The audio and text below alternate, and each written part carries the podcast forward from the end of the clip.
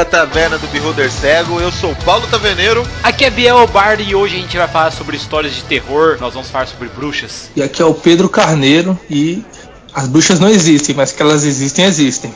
Puxa uma cadeira, compra uma bebida. Que hoje o papo aqui é verruga no nariz e maldições. Hoje o papo aqui é bruxas. Mas isso depois dos e-mails.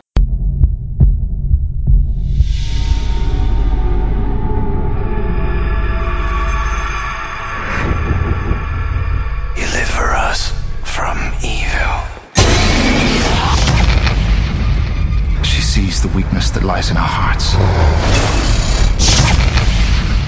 And what she sees there, she will use against us. This is a grave. Mother of God. This is a curse from hell, brought upon us by the Black Witch. You're not afraid of me. Are you? É, Prix, nessa semana você veio substituir o Taverneiro aqui? Pois é, que a minha animação é demais, aí a galera sempre pede pra eu voltar. Galera, no momento o Taverneiro tá resolvendo uma briga com os Goblins lá no sótão da taverna, então não se preocupem, logo logo ele tá de volta. O que, que você fala pra mim, Prix? É isso aí, na verdade, eu fiz os goblins fazerem uma bagunça lá porque ele deixou meu fogão sair voando, então, né, tinha que dar um- uma resposta à altura. tá certo. Galera, estamos passando aqui para avisar que nós vamos estar no World RPG Fest dia 23 e 24 de setembro, lá em Curitiba, na faculdade OPT.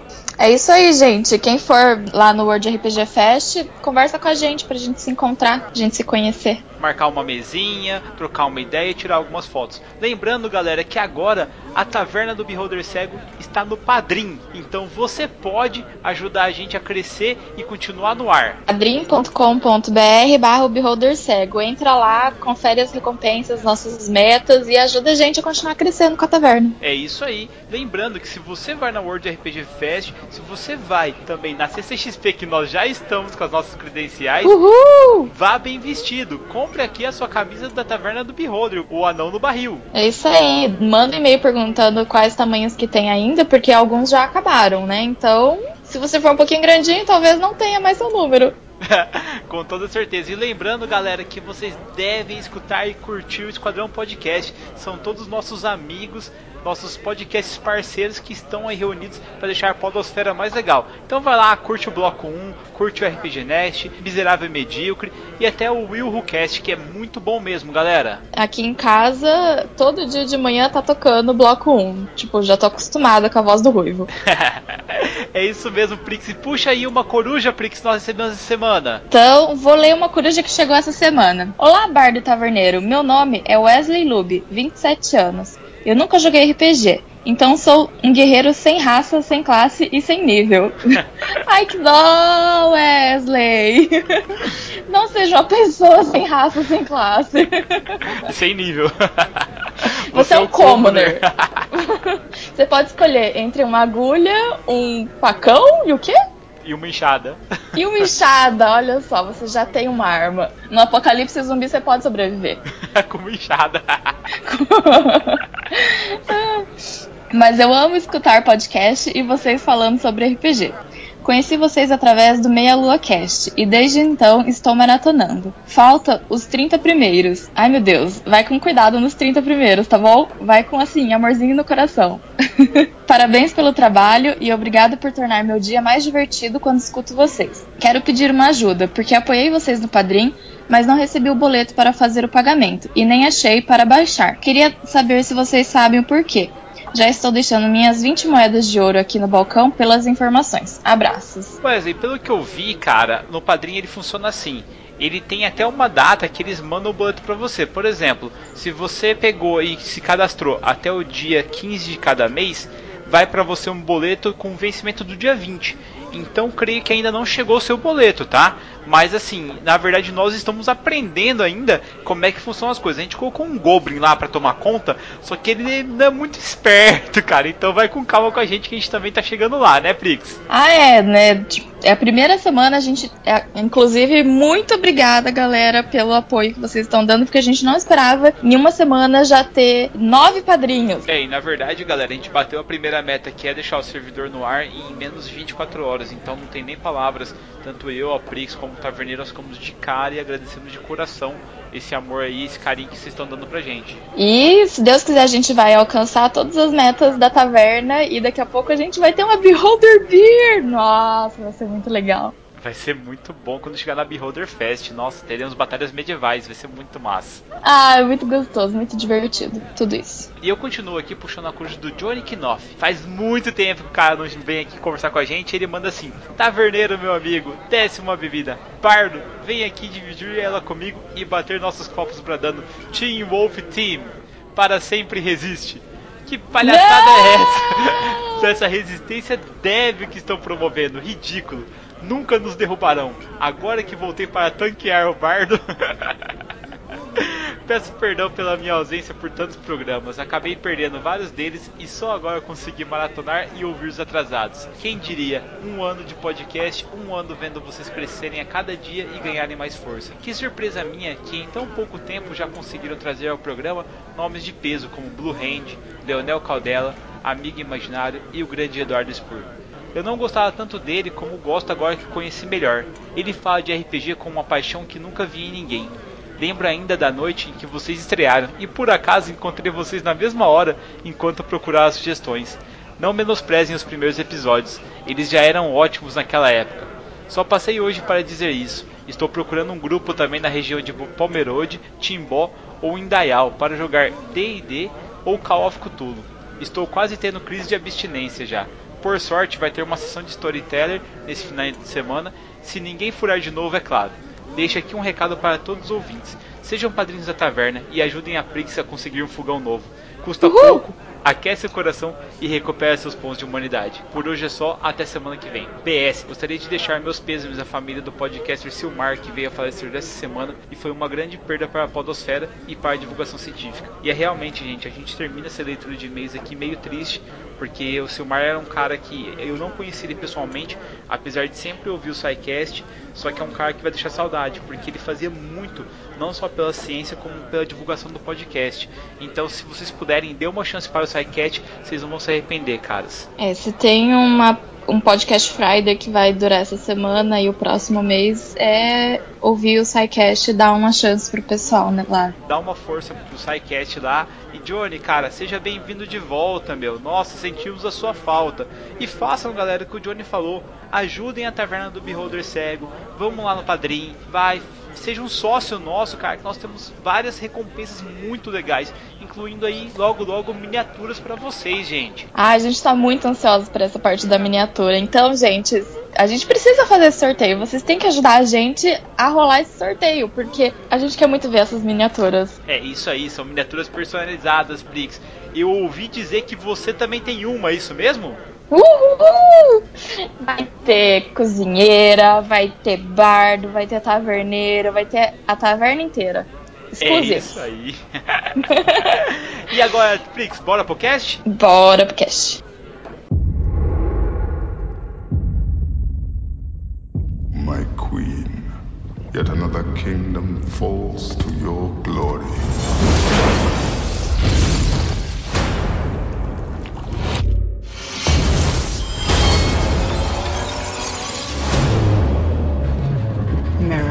Mirror, mirror on the wall, who is fairest of them all? You are the fairest, but there is another destined to surpass you. What does she want from me? Consume her heart, and you shall rule forever.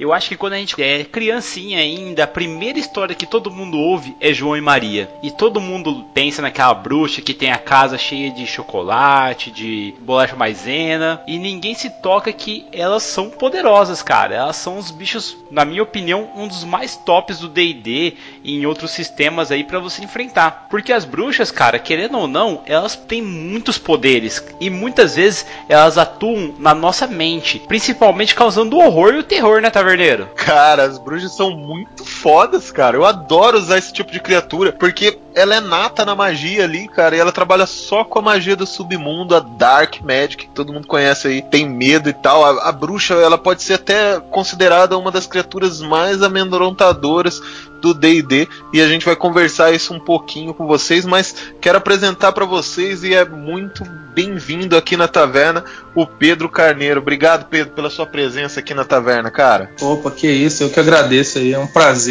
Sou fãzão aí do trabalho de vocês. Realmente é um trabalho diferencial aí na podosfera e tô aqui para acrescentar. É isso aí, cara. O Carneiro ele veio aqui trazer um pouco dos conhecimentos dele de historiador nesses mundos fantásticos aqui, cara. é um aventureiro ali com proficiência em história, cara. e diga aí, Pedrão, eu e o Bardo sempre coloca essas criaturas na mesa e sempre roda esse mundo fantástico. Mas quando que, assim, teve o primeiro vestígio, assim, das bruxas no mundo real, assim? Cara, vamos colocar a bruxaria, assim, no sentido mais amplo, né? Com feitiçaria e tudo mais. Porque senão vai vir o pessoal que mexe com essas coisas, entende aí, e vai xingar a gente tudo, né? Não, xingar é o menor dos nossos problemas, cara. O problema é feitiço, velho. É, né? então, assim, sem maldições, sem rogar maldição na taverna, galera, por favor. galera, só pra avisar, meu vizinho tem um gato preto, eu adoro ele, ele é lindo, maravilhoso, tem olho amarelo. Eu sempre quis ter um, então não tenho nada contra vocês. Quem tem é o Pedro Taverneiro. Porra, cara, não fala isso não, cara. Meu vizinho tem olho amarelo. Caraca, agora eu fiquei assustado. Mas essa questão da bruxaria, no sentido amplo, vamos dizer assim, ela existe desde as primeiras sociedades, tá? A gente tem relato de bruxaria desde o Egito e da Babilônia, que são as primeiras civilizações aí que a gente tem ciência, e já tem relato de bruxaria. Eu até separei para ler aqui um pedacinho do Código de Hammurabi, que tá falando sobre bruxaria, e é um negócio de 1800 a.C. Caraca, sério, cara? O Hammurabi? Sim. Se um homem lançou um feitiço em outro homem e não se justificar, deve mergulhar no rio. Se ele se afogar, o acusador tomará posse de sua casa. Mas se o rio declará-lo inocente, o acusador será morto e aquele que mergulhou tomará posse da sua casa. Então, assim, eles já estavam lidando com esse tipo de coisa há muito tempo atrás. Roma também já tem regras em relação à bruxaria, né? A gente conhece também que é um, um, um livro muito antigo, que é a própria Bíblia. A Bíblia tem lá em Deuteronômio 18, 10 até o 12, versículo 12 fala assim: é, dentre ti não se achará adivinhador, agoreiro, feiticeiro, encantador, nem quem consulte espírito adivinhador, mágico, nem que consulte os mortos. Então, assim, já é algo que está nas sociedades desde sempre. Roma, nas Doze Tabas, também falava sobre bruxaria. É algo assim que a gente tem muita coisa ao longo da história falando. Então, eu acho que talvez seja algo que está até no nosso imaginário. Então, Pedro, isso que, isso que eu acho uma coisa muito massa das bruxas, né? Massa, assim, de utilizar e tal, e torna a bruxa tão aterrorizante, é que é uma parada tão palpável, porque em vários lugares em períodos diferentes do mundo, até mesmo bíblicos, né? Ele fala sobre essas benditas bruxas, tá ligado? então é uma coisa que já vem no nosso imaginário desde pequeno, sabe? Lá com a Cuca, porra. A Cuca é uma bruxa, cara. E ela tem fatos e contextos históricos fortes, sabe? Taverneiro, eu discordo de você em relação a Cuca, cara. Eu acho que ela não é uma bruxa, não. Eu acho que ela é uma feiticeira da linhagem dracônica, que chegou no ápice da classe e pegou a forma dracônica, cara. Pô, feiticeiro não usa caldeirão, cara. Quem usa caldeirão é bruxo. é verdade, fato. Não, e sabe uma outra parada que também é muito é assustador em relação à bruxa, e também eu acho que por isso que também tá no nosso imaginário, é porque assim, pode ser qualquer um. E a gente sempre tem aquela ideia, tipo assim, que a bruxa é aquela velha, né? Com a verruga no nariz. E a velha, na nossa cabeça, é alguém que é inofensivo, que é frágil. E aí, de repente, essa velha, que na nossa cabeça é um negócio frágil, tem superpoderes que pode, sei lá, obliterar a gente. Então, eu acho que isso mexe muito com o nosso imaginário, com o nosso próprio medo, né? Porque a gente sempre tem medo do que a gente não conhece. E a bruxaria é justamente você mexer com o oculto. Você tem toda a razão, porque a bruxaria ela trabalha com a ocultação, tá ligado? E daí, tipo, ocultar não é só magia e magicamente. Então, tipo, a, a, bruxa é aquela velha que acompanha a sua vida, que te dá um pão, que vai bater na sua casa pedindo alguma coisa. E, cara, ela pode te envenenar a qualquer momento, sabe? Tipo, ela mexe com artes ali obscuras e tudo mais. Ela vive não sei quantos anos, né? Tem vários mitos, assim, que a gente vê os relatos. E tem algum padrão nesses mitos, além da magia, Pedro? Cara, na realidade, se a gente pudesse considerar um padrão, é sempre essa questão de de mexer com coisas que a gente não tem controle. E sempre incomodou muito o homem. Você vê essa própria referência da Bíblia. Ele coloca ali que são pessoas que mexem com mortos, que fazem adivinhações, que mexem com espíritos são sempre coisas que o ser humano não tem controle e que sempre é colocado como algo proibido, sabe? Como algo que, assim, a gente não deveria ter contato. E, e, isso em todo lugar. É muito difícil você ter uma sociedade que a bruxaria era vista com bons olhos pelo cidadão comum. Eu sei que um monte de bruxo vai questionar isso, vai dizer que é mentira, mas assim, na realidade é. Aquele camponês lá que só fazia capinar, ele não vai achar essa parada algo assim, vamos dizer assim, normal. Então, sempre é uma coisa meio que fora assim do, do mainstream, vamos dizer assim. É, e, e até hoje, assim, a bruxaria, ela é muito confundida com os atos druídicos também, né? Tipo, é meio misturada, assim, né? Hoje, lógico, a galera tá mais mente aberta, assim, né? Vamos se dizer assim, compreendendo um pouco mais do universo, o nível de aceitação aumentou muito, assim. Então isso também transforma essa facilidade. Você falou, pô, vai ter muito bruxo aqui apontando e falando nos comentários, não sei o quê. Mas a questão é que hoje a resiliência disso é muito maior, sabe? Tipo, se você voltar aí na história, não existiria nenhum argumentando, sabe? Porque não tinha, né? Era, ia pra fogueira, né? Tinha várias punições para as bruxas, assim. Você acha que, historicamente, o medo das bruxas era o medo do mal ou era um medo de poder, sabe? Eu acho que é o medo do desconhecido. Porque, mesmo que, vamos supor, a bruxa bruxa não faça mal a ninguém, as pessoas se incomodam com o que elas não conhecem e tem a ver até mesmo com a própria disputa de poder, né? Se você é alguém que tem algum certo tipo de poder, você não vai querer que viva ali perto de você. Alguém pode se matar a qualquer instante. Você até comentou esse caso aí do,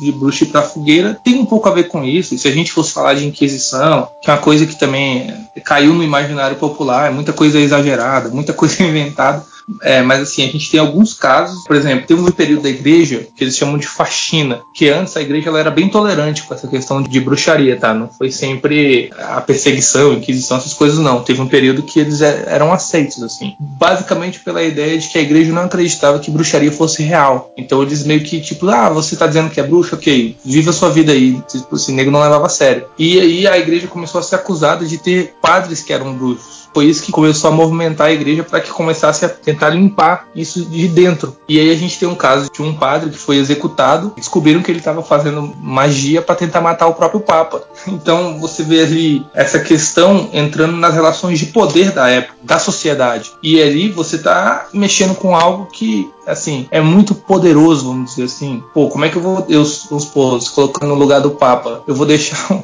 um, cara vivo aqui, se qualquer coisa, qualquer água que eu beber aqui pode estar enfeitiçada e eu morrer. É o que é muito poderoso para você ficar alheio e você deixar pra lá, entendeu? E o pior é que era que, tipo, nesse caso ainda específico, pra galera que às vezes não conhece muito de história, o clero ali era o, o alto poder, né, cara? Tava acontecendo atos de bruxaria no próprio clero, né? Sim. E aí a igreja começava a sofrer pressão de, de todos os lados, né? Porque o Estado pressionava, como assim? Tem bruxo dentro da igreja, um cara que pode, sei lá, matar o rei, vamos dizer assim. E a igreja também é algo que é bem contraditório, né? É, você tem uma citação da própria Bíblia proibindo isso, você admite isso dentro da igreja. Então eles começaram a sofrer muitas acusações e, e na realidade muita coisa aconteceu porque vamos dizer assim, a igreja teve que criar esse tribunal para tentar regular o que acontecia, porque não é tão simples assim. A gente sempre tem essa ideia que a gente ouve aí, né? Inquisição matou milhões a igreja era um monstro. Cara, a, sociedade e a vida sempre é muito mais complexa. Sempre tem muitos fatores e forças ocorrendo ao mesmo tempo. E o que, era muito comum na época era o seguinte: é, vamos supor, alguém desconfiava que você era bruxo no seu bairro. E aí a própria população se juntava e te matava e não sabia se você era bruxo de verdade ou não. E... O nome de algo maior. Daí, tipo, as pessoas eram culpadas por isso, né? O clero, por exemplo. Sim, e o mais bizarro não era só isso. Por exemplo, eu não gosto de você. Então eu espalhava um boato de que você era um bruxo, as pessoas vinham e te matavam. Era isso era comum, cara. Cara, imagina só, vocês estão lá na sua taverna, sossegados, chega um mensageiro. Peraí, peraí, peraí, peraí, peraí. Não, hum. vamos mudar esse começo, velho. Vocês estão na taverna, não. Fala outro lugar. Vocês estão, estão na montanha. Vai, não, vamos, saca só. Vocês estão na taverna bebendo, acabaram de chegar de uma missão, vocês mataram o dragão, ganharam bastante XP, lote e tal. Chega o mensageiro e fala assim: tem aqui uma carta para vocês urgente. Vocês pegam e a carta é de um governante de uma cidade e a filha dele está sendo acusada de bruxaria pela igreja. Como que vocês, como heróis, conseguiriam ganhar o julgamento dela ou mesmo provar que ela não seria bruxa. Porque naquela época, na Idade Média, cara, é muito, tipo, não é palpável, sabe? Como que a gente poderia provar que a pessoa não era bruxa? Como vocês fariam? Lógico, lógico que é palpável, colocava ela na fogueira. Se ela queimasse, ela não era bruxa. Ótimo. é assim é que a gente prova. Na verdade, era uma briga política do caramba isso aí, né, cara? E sorte é. os nobres que eram mais protegidos, que as pessoas não conseguiam penetrar, como o Pedro falou aí, matar o cara assim simplesmente. Mas se fosse um commoner, um cara na vila, provavelmente ela ia ser morta, sabe? Tipo, provavelmente. É, a gente tem muita ideia, uma ideia meio que errada de Idade Média, que é como se chama anacronismo, né? Que a gente colocar ideias e valores da nossa época num período anterior que não tem nada a ver. A gente acha que o mundo é mais ou menos parecido como é hoje. Não era. Você tinha, na realidade, feudos. E lá dentro de um feudo, que mandava era o senhor feudal, não tinha tanta interferência externa. Amigão, para você mandar uma carta para a igreja, para o Papa, demorava às vezes meses. Então não era tão, tão simples assim. Então se você era acusado de bruxaria, os caras te matavam pronto e acabou. É, a galera metia fogo mesmo. é, então por isso que criaram esse, esse chamado que chama de Tribunal da Inquisição, para tentar meio que impedir esse tipo de coisa. E, enfim, por uma série de, de, outros conflitos, isso foi criando uma lenda, até, até um tipo de propaganda negativa por outros motivos assim políticos contra a própria Espanha a espera tipo os Estados Unidos daqui hoje, entendeu? É, havia muita propaganda contra. Enfim, a, a, gente pode um dia falar só sobre Inquisição, mas tem vários casos que é, as pessoas eram mortas sem ter nenhum tipo de julgamento. Tem um caso famoso em Roma que um, não lembro agora quem é o cara. Ele era um cara importante, acho que ele era cônsul. Ele mandou executar duas bruxas e elas parece que eram bruxas mesmo. E aí as, o, o, as, a família dela ficou revoltada e disse que os dois filhos desse cara eram bruxos e que aí tinha um monte de testemunha, não tinha que fazer, os filhos dele morreram também. Então tinha, ah. era bem complexo, assim, você dizer se a pessoa era bruxa ou não é, é difícil provar, que nem estavam falando assim, chega lá o cara é a filha do rei da faculdade de bruxaria. Como é que você vai provar? Meu irmão, acho que o meu jeito mais fácil é virar bruxo e dizer que ela não estava lá. Tem algum acontecimento histórico, assim, com relação à comunidade bruxa que teve, tipo, sei lá, um panelaço ou algo do gênero. Salem, mano, vamos falar de Salem. Não, tipo, teve alguma revolução desse povo? Porque, cara, sei lá, por exemplo, vamos supor, se, hoje em dia, se a gente é caçado, sabe, vamos supor, um certo determinado grupo é caçado, ele não vai escutar isso na boa, sabe? Vai se rebeliar também. Existe algum fato histórico que aponta isso em algum momento? Tem, não tem, é porque a Inquisição, essa caça às bruxas, ela não foi tão grande como as pessoas realmente dizem que foi, sabe? Por exemplo, três quartos da Europa não teve um julgamento sequer. Não tem nada disso, por exemplo, na Inglaterra. Não, não, a, a gente vai estar tá mais falando de França, de Espanha e principalmente de Alemanha. Por que que ocorre? Quando você tem a reforma protestante, você começa a ter um conflito eclesiástico muito grande entre dois lados. Você tem a igreja católica e a igreja protestante. E, vamos dizer assim, você acusar alguém de bruxaria é muito mais fácil você conseguir condenar uma pessoa que está te incomodando do que você, basicamente porque ela era protestante. Então, o protestante acusava o católico de ser bruxo e vice-versa, vamos dizer assim. Ah, e aí, outras questões, por exemplo, você tem um rei, acho que é o rei Frederico, que ele tinha essa mania. Ele pegava inimigo político dele, acusava de bruxaria e mandava atacar fogo. Essas histórias elas só chegavam na igreja muito tempo depois. Tanto que quando o Papa teve notícia disso, ele foi excomungado. É bem mais complexo. E é, a gente já tem alguns livros modernos, mas assim, mais pesquisas mais recentes que dizem que as coisas não foram tão essa questão de não foi mataram milhões, não foi isso. Tem um livro do Agostini Borromeu, salvo engano, mas eu tenho um 99% de certeza que é dele, que é La Inquisitione, que na realidade o João Paulo II, o Papa, que pediu para fazer essa pesquisa, né? Que eles pegaram vários historiadores para fazer a pesquisa para ver o que, que, realmente aconteceu. Claro que assim, não dá para dizer que foi realmente isso, porque, pô, foi uma parada feita pela igreja. Então, não é 100% imparcial. Pelo Vaticano, então, mesmo. Foi, é, mas assim, tem vários historiadores sérios ali que estavam fazendo parte dessa pesquisa. Tipo assim, o nego não tava de sacanagem também, só para enviesar a parada. E aí, você tem um, um total de execuções, por exemplo, na Espanha foram 59 execuções, Portugal 36. E na Alemanha, que é um, você tem um número gigante, que é 25 mil, mas é porque você, pô, o país da reforma protestante, ali o negócio tava pegando fogo. E você sabe que. tá pegando pessoas, fogo literalmente. Literalmente, né?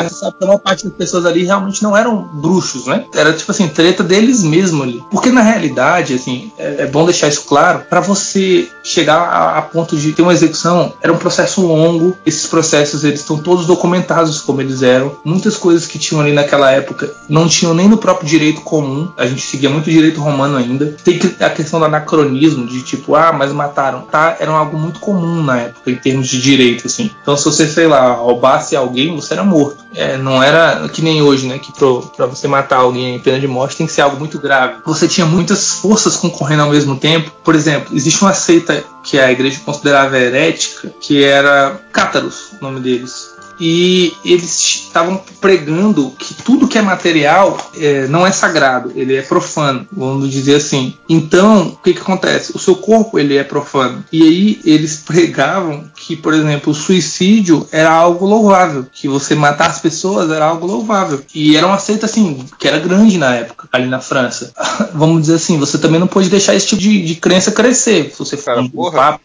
Tipo, tudo bem você acreditar que o físico é muito menor que o espiritual espiritual, até aí tudo bem, mas se é radicalizar isso aí, cara, é foda, cara.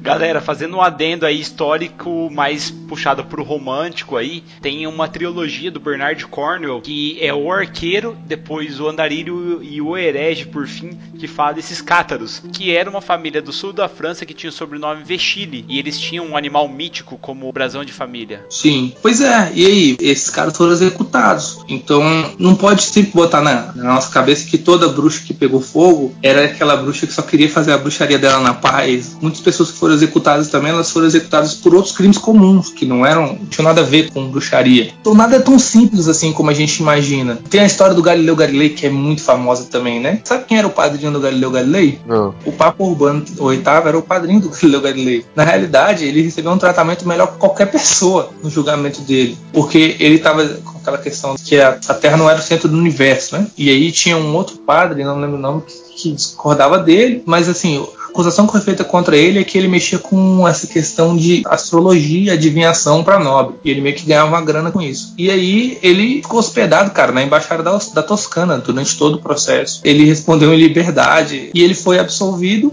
e continuou. Ele teve uma pena muito grave, assim, que ele tinha que rezar em privado uma vez por semana por três anos, sete salmos. Eu topo, assim. É, tô de boa. Essa, essa pena não, é boa, né? Essa pena é, é rezar em, ainda mais que rezar em privado, tu disse que rezou e acabou, né? Mas então, você acha que se fosse outro cara, era fogueira? Fogueira, arranque a cabeça. Acho que não. Como eu falei, execução não era algo tão comum. Eles meio que tinham todo um processo e está documentado. Não era a revelia, sabe? Porque na realidade. Então, pelo que a gente tá entendendo aqui, Pedrão, muitas execuções eram feitas pelo próprio povo ali naquele impulso ou pelos nobres locais, né? O... Senhores feudais, cara senhor feudal lá e jogava a culpa, meu, estamos fazendo isso em nome de um bem maior, né? Tipo, em nome de Deus, em nome da igreja, em nome Sim. de. Isso, foi tipo um impulso ali, né? Pra tentar regular esse tipo de coisa. Tipo assim, agora não, você não pode matar, ele vai ser julgado pela igreja. Porque antes as coisas eram muito bagunçadas, vamos dizer assim. As pessoas estavam matando as outras por qualquer motivo. Chegou a esse ponto, como eu falei, do Frederico II da, da Lombardia. Ele pegava os rivais políticos dele e, e queimava, dizia que o cara tinha algum tipo de bruxaria e, e queimava. O Papa Gregório descobriu desse negócio, aí excomungou o cara. Esse exemplo é tão assim emblemático que mostra como o negócio era bagunçado. Tem, ah, mas as pessoas vão falar que, que tinha o, aquele Robert de Burger que dizia que preferia queimar herege do que salvar, né? Que é bem famosa essa frase, que era de, foi de um padre realmente. Só que, pô, esse padre foi preso pro resto da vida. Então não era tão bagunçado assim. As pessoas acham que só porque aconteceu há mil anos atrás, na época era burro, era ignorante. Não era assim. Se fosse um negócio tão a revelia assim, é óbvio que a, a, população teria se revoltado. Não, não, é tão simples. A história sempre prova pra gente que muitas das coisas, assim, não aconteceram do jeito que tá dito. E, meu, isso que a galera tem que entender é que história, cara, historiadores e tudo mais, tem várias linhas de historiadores, né? E eles, às vezes, se contradizem, porque é uma linha de estudo, outra é outra linha de estudo, não é não, Pedro? Não é uma coisa única, assim. Sim, tem isso. E também, às vezes, por exemplo, é, você pode vir alguém aqui no comentário comentário e citar um livro de uma pesquisa que diz que matou, só que às vezes já saiu uma pesquisa mais recente, entendeu? Que tá dizendo que isso aí não aconteceu. Fora que, cara, acontece. Vamos supor, se eu perguntar aqui para você, o que, que a gente tá fazendo agora? Você vai responder o quê? A gente tá no bar bebendo cerveja e trocando uma ideia. Pois é, eu posso dizer, pô, eu tô na minha casa gravando podcast, vamos dizer assim. O que que ocorre daqui a, sei lá, dois mil anos, a gente encontrar um relato disso? Você vai estar tá dizendo que a gente estava no bar bebendo cerveja e eu eu tô falando literalmente, uhum. certo? certo. É, o que ocorre? Quando encontrar esse documento, como é que ele vai saber que essas você falou literal ou não? Ele não sabe. Então ele pode interpretar que é literal, ou então vamos por cada um dissesse a mesma coisa. Estamos no bar conversando e bebendo. Só que assim, a visão que eu tenho dessa conversa é diferente da que vocês dois têm. Exatamente. E aí o relato nunca vai ser completo. Nunca. E tem uma outra, né, Pedro? Quem vai descobrir se a gente tá falando a verdade ou não, mesmo sendo os hum. três, sabe? Exatamente. Por isso que o estudo da história é complicado, ele é difícil. Você tem que ter diversas fontes, você tem que ver diversos pontos de vista diferentes para você descobrir se alguém tá mentindo ou não. Existem várias técnicas. Eu, durante o meu curso, eu procurei me especializar em duas coisas, que é a história da guerra e filosofia da religião. E você vê muita coisa assim que é difícil de você entender. Por exemplo, evangelhos apócrifos. Cara, tem evangelho apócrifo que as pessoas acham que aquilo ali tem o mesmo peso da Bíblia, vamos dizer, que não tem como aquilo ali ter entrado na Bíblia, basicamente porque é uma farsa. Tem um caso muito famoso, tem um desses evangelhos aí apócrifos, que ele foi escrito num tipo de papel que não existia na época da Bíblia. Então, como é que, sei lá, o Judas escreveu o negócio num papel que não existia na época? Ou tem palavras que não existiam naquele período? É óbvio que a tecnologia em si não existia, né? Tanto a tecnologia é. da, desse tipo de escrita e a tecnologia do próprio material ali. Sim, é como se escrevesse num documento, sei lá, de 1800, deletar. Não existe essa palavra, entenderam? E aí você sabe, pô, isso é uma farsa. Mas é claro que, que um cara, para saber disso, ele tem que saber de história, ele tem que saber de linguística, ele tem que saber de uma porrada de coisa. Para você determinar que algo aconteceu, é algo que tem que estar tá muito embasado por diversas coisas. Não é tipo um achismo, que, que às vezes as pessoas têm essa ideia, né? Isso não é. É um negócio bem complexo, é bem difícil. E se algum historiador assim, ele está falando alguma coisa, a não ser que ele esteja ali de mau caratismo, mas vamos excluir esses casos, ele está embasado em alguma coisa. Não é assim, de sacanagem. Ele fez uma pesquisa, pesquisa séria, e ele se embasou em vários outros fatores externos para conseguir chegar naquele ponto. Essas questões dessas execuções que a gente falou aqui, cara, está tudo documentado. Os processos da Inquisição eles estão documentados. E muitas vezes a gente descobriu que muitas coisas que colocavam, como Inquisição matou milhões, a igreja era um negócio absurdo, não foi bem assim. Isso também já está descoberto. Até mesmo porque, como você falou, por que, que o povo não se revoltava? Se fosse assim, um negócio tão. O povo já se revoltou por muito menos, entendeu? A gente já falou do padre lá, né? Que foi considerado bruxo e tal. E daí foi aí que foi o estupim para a igreja também começar a olhar isso com outros olhos e tudo mais. Mas existem outros líderes ali, históricos, que foram considerados bruxos ou mexeram com essa arte obscura aí? Você tem algum conhecimento sobre isso, Pedro? Cara, você tem um caso muito famoso do Rasputin, né? Era o conselheiro do rei. Uhum. E na Rússia, né? Sim. E ele era declaradamente bruxo. Tem até um monte de lenda em relação à morte dele, né? é... Os caras meteram bala nele, castraram ele, jogaram no rio e não morreu nem afogado, morreu de frio, não foi um negócio assim? Sim, é. Tipo assim, parece que era um negócio difícil. É, ele é um caso bem emblemático. É, é um caso muito legal de você colocar na mesa, né? Cara, e da onde surgiu esse dia das bruxas? O Sabá das Bruxas, na realidade, ele vem de religiões pagãs, né? Existem cultos a outros deuses que eram feitos nessa época. E você sabe de que religião que é? Tipo, é mesmo da druídica, igual o Taverneiro falou no começo? Cara, não sei, eu acredito que sim. Eu posso até pesquisar e, e trazer isso para vocês. Mas essas questões têm um pouco de, de, controvérsia, porque muita coisa também eles veem como uma, uma propaganda. Porque às vezes a propaganda, entre aspas, negativa é a melhor propaganda que a positiva, certo? Sim, lógico. Uhum.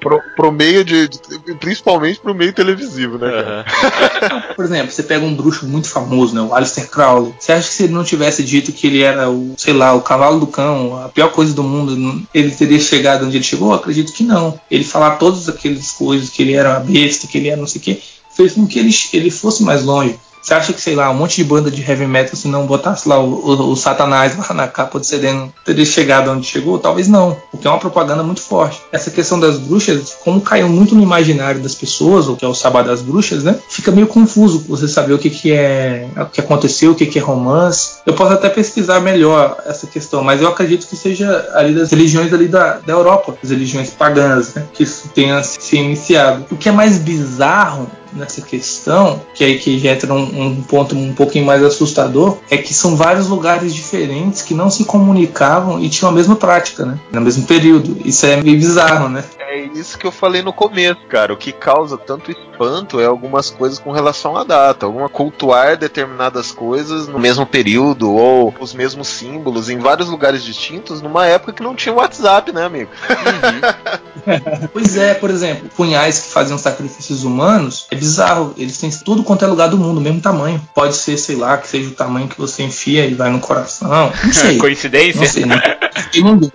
Nunca sacrifiquei ninguém, né? Mas assim, é bem bizarro você ver essas. Tem várias coincidências histórias aí. Quando a gente for falar de Maia Azteca, então, eu vou citar várias, assim, que, que é bizarro você ter. Tipo, caraca, mano, como assim, né? Uhum. É, isso aconteceu. Cara, mas da onde que vem toda essa lenda das bruxas que nós temos aí? Porque assim, igual vocês falaram ali, ah, a bruxa é aquela velha com a birruga no nariz e tal.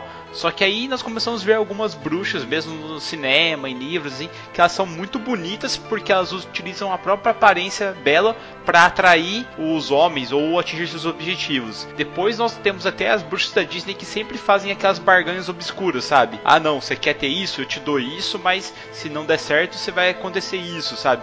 De onde que vem tudo isso? Ou até mesmo o fato do gato preto, cara? Você sabe me dizer aí? A questão é tipo uma miscelânea, assim, eu, eu não sei, tá? Vou dar minha, minha opinião de de taverneiro aqui, depois você me corrige aí se eu tiver alguma coisa errada. Eu acredito que não tem uma origem única. Então, por exemplo, quando você pega o gato, assim, ele provavelmente vem de uma origem egípcia, provavelmente, tá, gente? Porque era considerado um animal muito sagrado, né? Tinha baste, né? Um, eh, que vem desse ponto, teve uma relação grande ali na Europa também. Depois você pega, tipo, a questão da beleza. O, o, velho, sabe, por um tempo ele foi considerado feio, sabe, dependente também. Então, tipo, isso também traz a coisa de feio e bonito, sabe, bom e mal. Então, acho que é, é mais por esse quesito de relação, assim. Eu, eu acho, não sei. É óbvio que a cultura ó, bruxa, né, é, ela é muito mais aprofundada do que eu tô falando aqui. Eu sei porque eu sou um leigo aqui e tô comentando, é meu ponto de vista. E também tem muita questão da própria literatura, porque ela espalhava muito os conceitos na, ali na, na época. Era o que a gente tinha, né? Então você pega, por exemplo, uma bruxa bem famosa, a Morgana, sim, que é, uma, que é um tipo de, de literatura que circulou no mundo durante séculos. Ela meio que espalha um estereotipo do que é uma bruxa pra gente. Assim como os, os romances de cavalaria espalham o estereotipo de um cavaleiro pra gente, sendo que a gente sabe que na realidade o cavaleiro ali que estava lutando numa guerra não tinha nada a ver com, com o Lancelot, né? Sim. Ele era bem diferente na realidade. Então é igual, é... é igual, o povo imaginando exércitos tipos de Hollywood, com tipo milhões, né? 30 mil soldados, né? Tipo... é, tipo isso. Sendo que na realidade não era assim. Então, isso se espalha muito, né? Esse tipo de estereotipo. E isso acabou que entrou no nosso imaginário, né? Porque assim, eu acho que, não sei vocês, mas eu não lembro quando eu fui compreender o que, que era uma bruxa. Acho que eu sempre soube, né? É, a primeira bruxa que me vem na memória é a da Bela e Fera. Porque eu tinha um medo de, do diabo daquele negócio. Opa! Não sei se vocês lembram no início do filme que ela aparecia num, tipo, num mosaico. Cara, eu tinha muito medo quando eu era criança. Mas eu acho que eu já sabia o que era uma bruxa quando eu vi Bela Fera. Então é algo que tá no nosso imaginário aí desde sempre. É, sempre existiu ali. E tem uma grande diferença, vou já puxando um pouco pro nosso campo do RPG aqui, tem uma grande diferença das bruxas, que são os personagens, né, que eles escolhem, e as bruxas que são as bruxas mesmas, que são os monstros, vamos se dizer assim, colocar entre aspas. Porque o que, que acontece? Igual no mundo, mundo real, vamos dizer assim, né? E, e nas literaturas e tudo mais, tem as pessoas que são as bruxas e os adoradores. Não é todo mundo que é bruxo, né, cara? Tem as pessoas que são adoradores e tudo mais. No caso da RPG ali, os bruxos que você faz como personagem, eles fizeram um pacto com alguma entidade. Então, fizeram um pacto com uma bruxa, um pacto com um deus antigo, um pacto com um extraterrestre, fizeram um pacto com alguém, sabe? Então tem uma grande diferença ali. Ah, poxa, mas eu posso ser um bruxo bom no RPG? Pode, cara. Você pode ser um bruxo bom na vida real? Pode. Se você for bruxo, seja um bruxo bom, cara. seja um bruxo bom, tal. Igual tem nos filmes, o bruxo que mexe com energia boa. Taverneiro, as melhores bruxas que existem são as malignas, cara. O próprio Pedro já citou já, cara, a Morgana. Agora nós temos a, a bruxa da Bela e a Fera, tem a bruxa da Pequena Sereia, tem até a Malévola, cara, que também era bruxa, mano. É, da Branca de Neve também. A Branca Isso de aí, Neve. cara. O, o próprio Rasputin mesmo, que é da Anastácia, né? Só pra galera entender, no RPG, galera, como que funciona a bruxa? A bruxa é má mesmo. Tipo, o ser bruxa, ele no RPG, ele é mal. Não tem uma opção de existir uma bruxa boa no RPG. Primeiro porque pra uma bruxa nascer, ela pega uma criança, come uma criança, literalmente, e depois do sétimo dia, ela, tipo, meio que vomita essa criança e essa criança é uma bruxa, que é tipo uma cópia dela, sabe? Ou melhor, A criança vive normal até, tipo, fazer 13 anos, mais ou menos, atingir ali um pouco, e daí ela se transforma em bruxa, sabe? Então, é- essa é a origem da bruxa no RPG. Os bruxos, personagens lá, são as pessoas que fazem pacto com as entidades, entendeu? Então, por exemplo, um, um bruxo ele encontrou uma bruxa e fez um pacto com ela para obter mais poder, e em troca disso ela pede algumas coisas para ele. Então, é como se fosse um acordo ali, tá ligado? Então, tipo, isso é o bruxo do RPG que é envolvido assim. Mas isso se transforma tudo também da mitologia que a gente veio conversando aqui, sabe? Que é a questão de ser velho, a questão de tudo. Por exemplo, a gente tem três tipos de bruxa hoje no D&D tradicional. A gente tem a bruxa da noite, que é aquela bruxa que ataca os sonhos e tal, ela é mais obscura. Tem mais es- essa questão que a gente brinca de alterar forma. Ah, de repente ela fica bela, né? Que é essa bruxa que altera a forma. Então é muito legal trabalhar com esse tipo de, sabe, a sua vizinha que faz o seu pão e tal. Então, tipo, Sabe, essa é sabe uma o que eu tava pensando aqui? Talvez essa questão dela ser velha tenha a ver também com o próprio fato de que, tipo assim, ela tem um poder que a morte não tem poder sobre ela. É, cara. Tipo, é, mostra o quanto ela é poderosa, sabe? Por exemplo, qual a única certeza do ser humano, né? Morte e impostos, tá ligado? é, tipo, essa é a única certeza do ser humano, né? Tirando os impostos ali, que você pode optar em não pagar em algum mundo fantástico existente que não é o meu, mas, mas você pode optar em não pagar os impostos. Tem a morte, né, cara? E quem vence a morte é muito poderoso, né? Tipo, já mostra isso de cara. Então, é, essa capacidade dela de, mesmo ser velha, quantos anos tem, né? Que a gente fala que o, o- não dá pra você distinguir. Depois de uma certa idade, você não sabe quantos anos a pessoa tem, sabe? Ela pode ter 80, 90, 100, 110. Tipo, a aparência não muda tanto assim também. Então, já mostra que é uma pessoa vivida, uma pessoa sábia, uma pessoa experiente, né? Isso também pode ser uma característica bruxa, né? Só ressaltando aí, galera, a bruxa da noite, pra vocês usarem ela como uma boss, ela é animal, porque esse pesadelo assombrado, se eu não me engano, se o alvo morrer, ela rouba a alma dele, é isso mesmo? como eu utilizo a bruxa da noite. Vou explicar pra vocês, ficou bacana.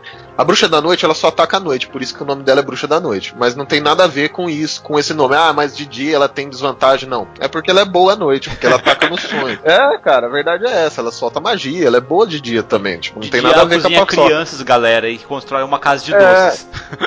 De dia ela muda a forma dela e ela é a pessoa mais gentil do vilarejo, tá ligado? Ou mais bela. E à noite ela vira uma forma etérea dela e vai assombrar o pesadelo de todo mundo. E daí qual que é o poder dela mais foda? É que ela reduz a vida permanentemente do alvo. Então na primeira noite, ela vai lá na cama do bardo lá, assombra os pesadelos dele e ele perde um pouco de vida permanente. É um D10, se eu não me engano. E ele vai perdendo a vida dele. Quando ele chega a zero de vida, ele morre. Ela vem lá, pega a alma dele e coloca dentro de uma sacolinha. Isso é foda, cara. Então pode ter uma bruxa que persegue os personagens por alguma coisa que ele fez e tudo mais, ou às vezes só simplesmente por maldade, e os personagens não descobrem, porque ela só ataca durante o sonho. Então daí você vai rodando um dado aleatório, quem vai ter pesadelo, e essa pessoa vai perdendo vida, sabe, cara? Pô, isso é muito legal. Daí a outra, os outros tipos de bruxa, a bruxa do mar é uma bruxa muito clássica, assim. Eu gosto de chamar ela de Bicho-papão. bicho-papão. Tipo, a bruxa do mar, ela tem uma parada que chama aparência horripilante, que é uma das melhores habilidades dela. Ela se transforma no pior medo das criaturas, sabe? Por isso que ela é tão temida, assim. E daí tem a última bruxa, que é a bruxa verde, que é a bruxa que fica mais localizada na floresta e tal. Ela é mais considerada como se ela fosse uma sereia, sabe? Sereias. As sereias malignas, assim, que cantam para as pessoas chegarem perto dela e ela matar, sabe? É essa a função dela, encantar as pessoas, se aproximar delas e já. Então todas as bruxas localizadas no livro do D&D, principalmente nas criaturas do livro dos monstros. É óbvio que é um desafio, você pode fazer uma bruxa diferenciada, isso é bem legal também. Mas tem uma coisa que é muito legal das bruxas que quase ninguém utiliza, é a convenção das bruxas, que faz com que elas fiquem muito, cara, mas muito poderosas. Só pra vocês terem ideia, a bruxa da noite tem um challenge rating, sei lá, 5, mais ou menos. Se ela tá numa convenção, o challenge rate dela sobe absurdamente. Vai tipo, sei lá, pra 7 mais ou menos, sabe? Tipo, 8, sei lá o certo, mas sobe tipo 3 challenge rating assim. E a convenção da bruxa, ela é feita por três bruxas assim. Pelo menos. As bruxas são tretadas assim, mas elas respeitam umas outras, tem várias regras e tudo mais. Eu acho que a bruxa é uma criatura que é muito legal de ser utilizada e deve ser utilizada muito na mesa de vocês. Lembrando que a bruxa, ela tem adoradores e os adoradores são geralmente os bruxos personagens que são desenvolvidos ali que através de um pacto, alguma coisa, são concedidos poderes assim. E eu acho que a bruxaria também era historicamente era meio repulsiva por causa disso, né? Pactos, né? As pessoas não compreendiam isso muito bem, ah, não é bem visto pela igreja, qualquer igreja não vê isso uma coisa legal, sabe? Pacto que envolve ritual e essas coisas, porque tem a ver com misticismo, tudo que é secreto, tudo que é obscuro é proibido nos olhos da igreja, né? Então por isso que tinha tanto contradição e tanto bloqueio com relação a essas pessoas, assim. Tô errado, Pedro? Tá não, e também tem o que eu tava falando, é, é um tipo de poder que é, é muito grande, então sempre vai deixar quem tem poder com medo, né? Porque essas relações de política, vamos dizer assim, é sempre um cara que tem poder, não quer perder o poder que ele tem e aumentar, né? E aí vem alguém que tem um tipo de coisa que é inexplicável sempre vai assustar quem tá ali no querendo que o status quo se mantenha. né? Entendi. E tem algum caso, Pedro, sei lá, que os caras queimaram a pessoa e a pessoa não queimou, assim? Tem algum relato engraçado disso? De tipo bruxaria acontecendo de verdade? Tipo, habilidades? Não, né, cara? Tem É o do mais- Rasputin né, e tal. Eu já vi, de- tem relato de milagre, mas ele não tem nada a ver com bruxaria, né? Que é o caso do, do O São João Apóstolo. Né? é? O que, que rolou com o Rasputin? Você sabe contar Ele não alguma coisa? morria, ele não morria. Era basicamente isso. Tentaram matar ele várias vezes e ele não morria. Agora, tem vários casos aí que dizem que ele influenciava o rei. Não lembro agora o nome do que usar, não. Mas que ele envenenou pessoas. É, Ele salvou o Nicolau, né? Que era um menino que tinha hemofilia. Sim. Ele fez uma mistura de limão com alguma parada e deu pro moleque e curou a hemofilia do moleque, cara. Então, tipo assim, era algo que era muito. Você tá também tratando de uma época onde a gente não tinha tanto acesso à informação. Então, qualquer pessoa que vinha com algo muito inovador era assim: poderia ser um cara extremamente inteligente ou podia ser bruxo. Depende muito da visão que você tem sobre o tema, entendeu? Entendi. Se você quisesse compartilhar o seu conhecimento, você era bom, senão você era bruxo. Cara, uma coisa que eu tava vendo da bruxa verde, meu, principalmente, é a parada da obcecada por tragédia. Meu, vocês já notaram que bruxas geralmente envolvem histórias tristes, né? Será que teria alguma parada assim das bruxas serem obcecadas realmente por tragédias? Elas querem ver as pessoas perderem a esperança, as pessoas se desesperando e até mesmo se matando, cara? Porque eu lembro de um filme que era a Convenção das Bruxas que eu assisti no SBT, galera. Que o menino ia pra uma, um hotel lá, onde tava tendo uma convenção das bruxas e as bruxas transformavam todo mundo em ratinhos. E as bruxas usavam as máscaras muito mal feitas. Nossa, era, meu, era maravilhoso o filme, cara. Dava um medo do caralho das bruxas. Mas era muito bom. Depois disso a gente pulou pro Abracadabra, que também é história de tragédia, né? Que as, as, as bruxas raptam a criança pra comer ela e o irmão vai lá salvar. E em vez de conseguir salvar, elas transformam o moleque em um gato e condenam ele a ficar o resto da vida como gato, protegendo a vela pra elas não voltarem. Vocês lembram de alguma coisa assim? Ah, cara, tipo, no próprio livro ali do D&D mesmo, ele fala que as, as bruxas barganham com as pessoas, né? Mas, tipo, ela é má, sabe? Não é quer dizer que ela quer matar as pessoas, ela quer fazer maldades, desempenhar maldades. Então ela prefere tirar toda a esperança de uma pessoa do que matá-la, entendeu? Ela prefere ver as pessoas dar tanto poder, por exemplo, nossa, você é um rei muito poderoso, vou te dar muito poder, muito dinheiro, e realmente ela dá para causar inveja ou ver que o rei é tirano, para ver a, a população sofrer, sabe? É isso, cara. É, infelizmente ou felizmente, não sei, tenho nenhuma opinião sobre isso, na verdade, porque eu não conheço a fundo, eu não posso falar. Mas as bruxas ficaram com a imagem da personificação do mal, sabe? Tipo, por um bom tempo. Ela teve essa imagem, né? Devido a tudo isso que o Pedro falou, de acontecimento histórico e tudo que veio. Pô, vamos colocar os próprios desenhos da Disney. Todas as bruxas são ruins, sabe? Agora que saiu Malévola, sabe? Falando de uma feiticeira que era boa. Mas geralmente quem mexe com magia no mundo da Disney, tirando as fadas, bruxa é o oposto da fada. A fada é bela, a fada é bonita, a fada é legal. A fada é a pessoa que eu quero ao meu lado. A bruxa não, a bruxa é feia, a bruxa é má, ela só quer fazer o mal e é a pessoa que eu quero longe de mim, sabe? Então tudo isso. Mas a bruxa seria uma fada corrompida daí? Pelo menos as, a história mitológica do RPG, ela vem de origem férica, né? Ah, sim. A bruxa é uma férica, ela é uma fada, sabe? Só não é corrompida, ela só é um tipo de fada diferente, sabe? Eu achei que ela fosse uma fada corrompida, sabe? Que zoou tudo, e falou: Meu, agora eu vou descambar pra putaria e vocês me aguardem, sabe? Começou a arregaçar todo mundo. A necromante das fadas, né? É, alguma coisa assim, sabe? Porque elas são tipo, uma fada distorcida, elas têm os poderes que as fadas têm, mas pro lado negro da sombra, sabe? Tipo assim, dizendo. É, até legal a gente falar da bruxa, porque a gente tava falando da igreja e tudo mais, aquela condena, né? Mas a, a igreja não condenava bruxa, ela condenava tanto bruxa quanto a própria magia, tá?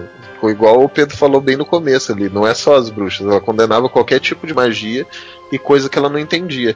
E na verdade, nós somos assim, o povo é assim também. A gente condena as coisas que a gente não entende, tá ligado? A gente até falou isso no cast, acho que de ET, né, Bardo? Se os ETs parassem aqui, você acha que ia ser de boa? A galera ia rebeliar contra os caras, porque, no, meu, o que eu não entendo eu bato, entendeu? Esse é o pensamento irracional, mas que infelizmente a gente tem, né? Pelo menos, não que a gente tem como um todo, mas a maioria das pessoas pensam assim ainda, infelizmente. Então, galera, mas aí, como é que vocês utilizariam as bruxas? Já que eu acho que ela pode ser utilizada em qualquer lugar, não é não? Cara, eu acho que tem assim, muito range, assim, muito espaço para você colocar a bruxa na aventura. Eu gosto muito assim de tipo, dois extremos ou ela ser aquela pessoa que está muito próxima do poder político e fazer meio que essa, esse tipo de jogo dela influenciar alguém, esteja ali arquitetando tudo, sabe? Eu acho bem interessante esse jogo de intriga. Ou então aquela parada da bruxa estar tá sempre num lugar afastado, tipo aquela ideia da floresta, né? Sabe que tem uma bruxa e ninguém entra lá nunca porque tem medo dela. Eu acho que são dois ambientes assim onde a bruxa fica muito legal de você colocar numa aventura. Ou então às vezes do, do próprio personagem eles estão indo para um lugar e tá numa situação complicada e eles terem que entrar naquela floresta e ela é territorialista e não gosta que ninguém entre lá e aí por causa disso eles tipo eles terem que lidar com esse tipo de problema que é um problema muito grande porque assim se você não tiver um grupo que seja forte, ou que tenha boas ideias, você morrer pra bruxa é muito fácil. É, exatamente. É. E eu gosto muito dessa ideia do territorial, porque a bruxa ela é meio territorial, assim, né? Por ela ser bem acuada e a sociedade não vê ela com bons olhos, ela também não deixa ninguém entrar no território dela, entendeu? Tanto que uma bruxa, para entrar no território de outra bruxa, tem que pedir licença, sabe? Tipo, igual o nosso cast de vampiro, que você tinha que chegar lá e pedir pro príncipe da cidade, lá é a mesma coisa. E a bruxa, eu gosto muito de usar, como eu disse aqui, a bruxa da noite, assim, os viajantes estão fazendo uma excursão em algum lugar. Eles nem sabem, mas eles passam num território de bruxas. São atacados por lobos, que os lobos são clássicos das bruxas, né? São atacados por lobos, acabam derrotando e matando os lobos. Nada que um bom aventureiro não faça, né? Pode perder um braço, uma perna, mas matam.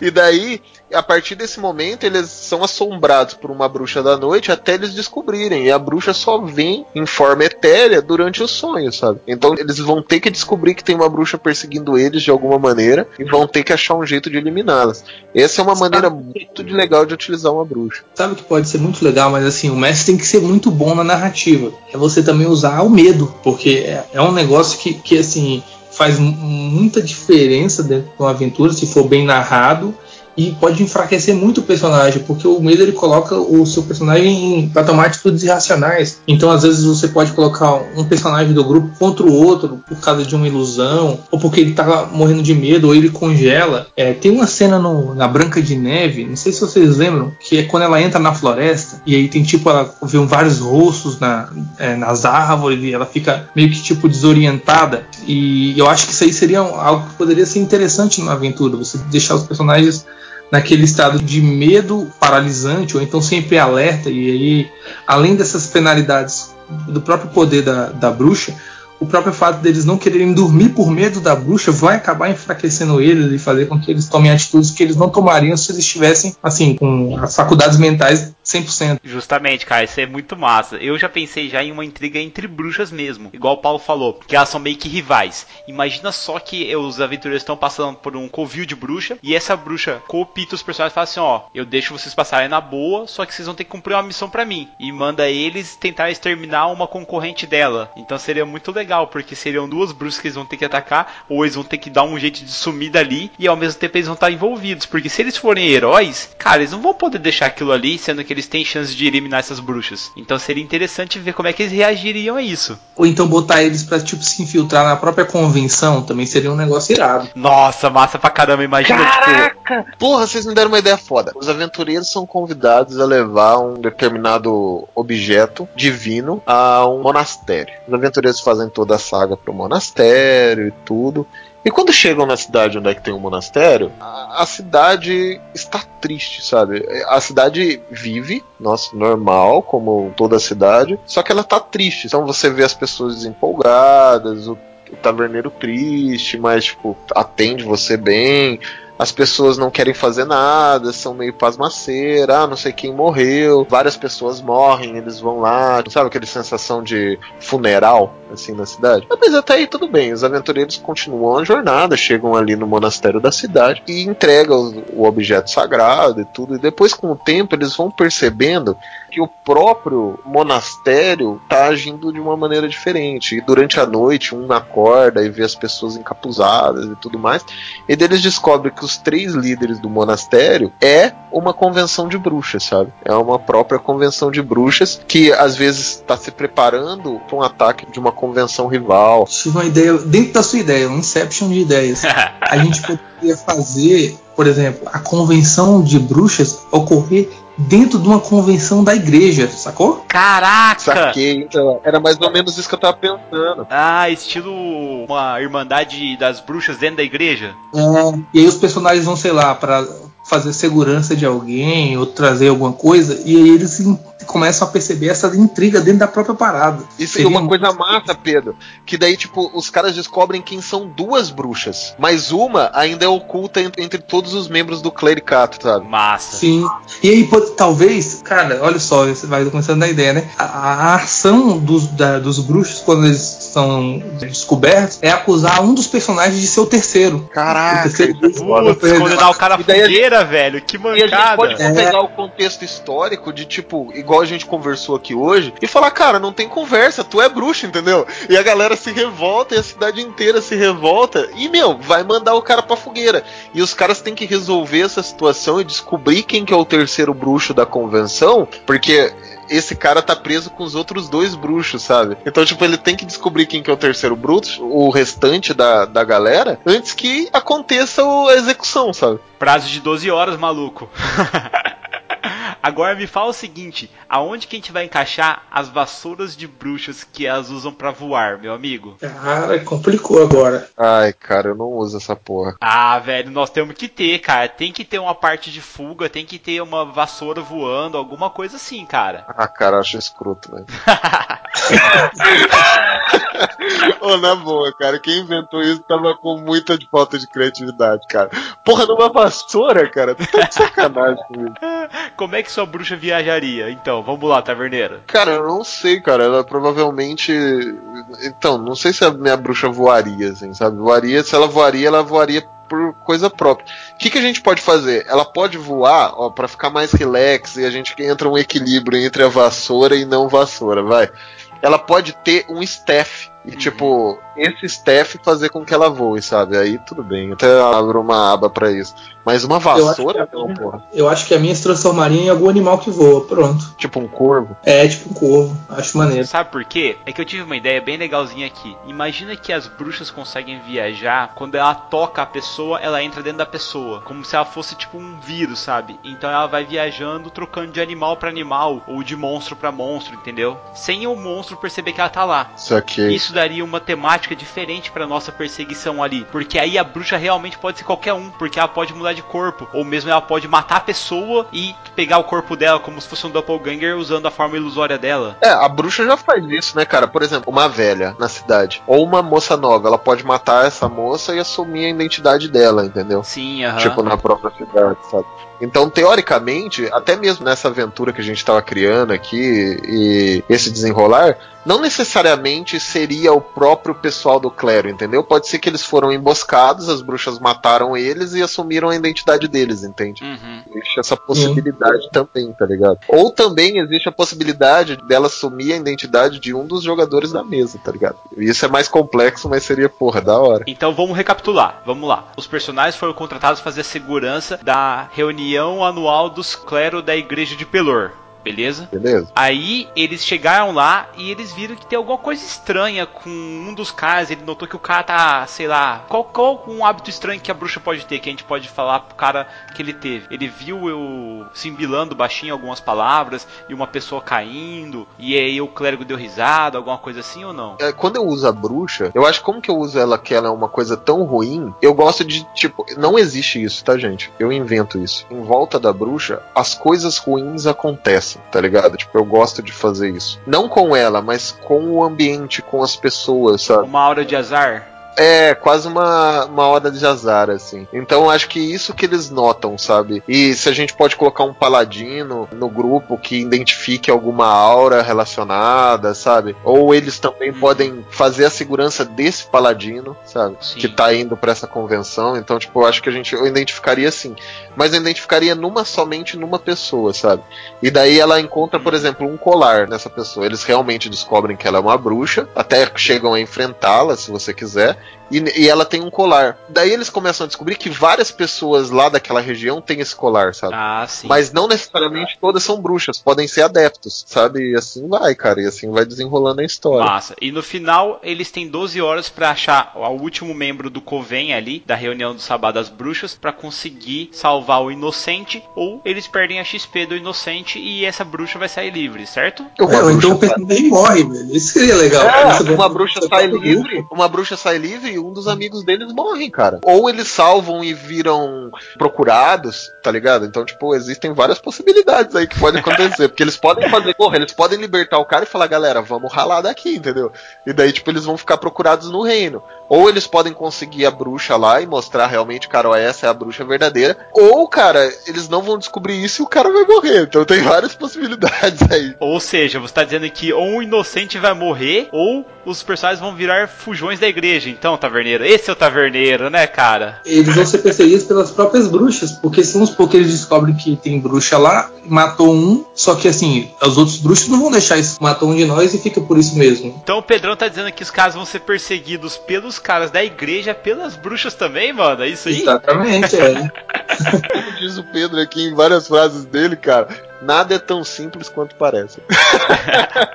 É, realmente, cara, essa virtude tá bem montada, cara. Agora só falta arranjar os players e colocar ela pra frente. Cara, eu queria agradecer sua presença aqui, Pedro, na nossa taverna. Obrigado por vir aí compartilhar um pouco do seu conhecimento histórico sobre bruxas e outros seres fantásticos, cara. Se alguém quiser trocar uma ideia com você, como que a pessoa pode entrar em contato com você, Pedro? Cara, é, você me encontra nas redes sociais, é, pode ser como Pedro Lins com- no Twitter, é arroba Pedro Lins com dois Is, é porque não não consegui botar Carneiro lá no, no Twitter. Pedro Carneiro no Facebook. E a galera também me encontra no, no MMA Brasil, né? Só que falando sobre lutas, que é o minha, uma outra paixão que eu tenho. E, e eu que agradeço, cara. Também, na verdade, eu pensei que era um negócio mais sério. Eu tô me divertindo aqui. É um papo muito legal. É, é mais legal ainda do que somente ouvir vocês. E sempre que vocês precisarem, eu tô à disposição. Cara, você já assinou um pacto com dois bruxos, tá lascado, meu amigo. A gente vai precisar de você sim, cara. Várias vezes.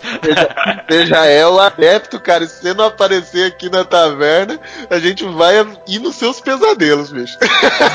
A sua cerveja vai estar quente, a sua cama vai estar fria e seu chuveiro vai queimar no Pô, melhor mano. dia de inverno. Mexe com a mas não mexe com a cerveja. É, cara, não sei se você sabe, mas a nossa cozinheira é uma bruxa, só fica a dica aí, cara.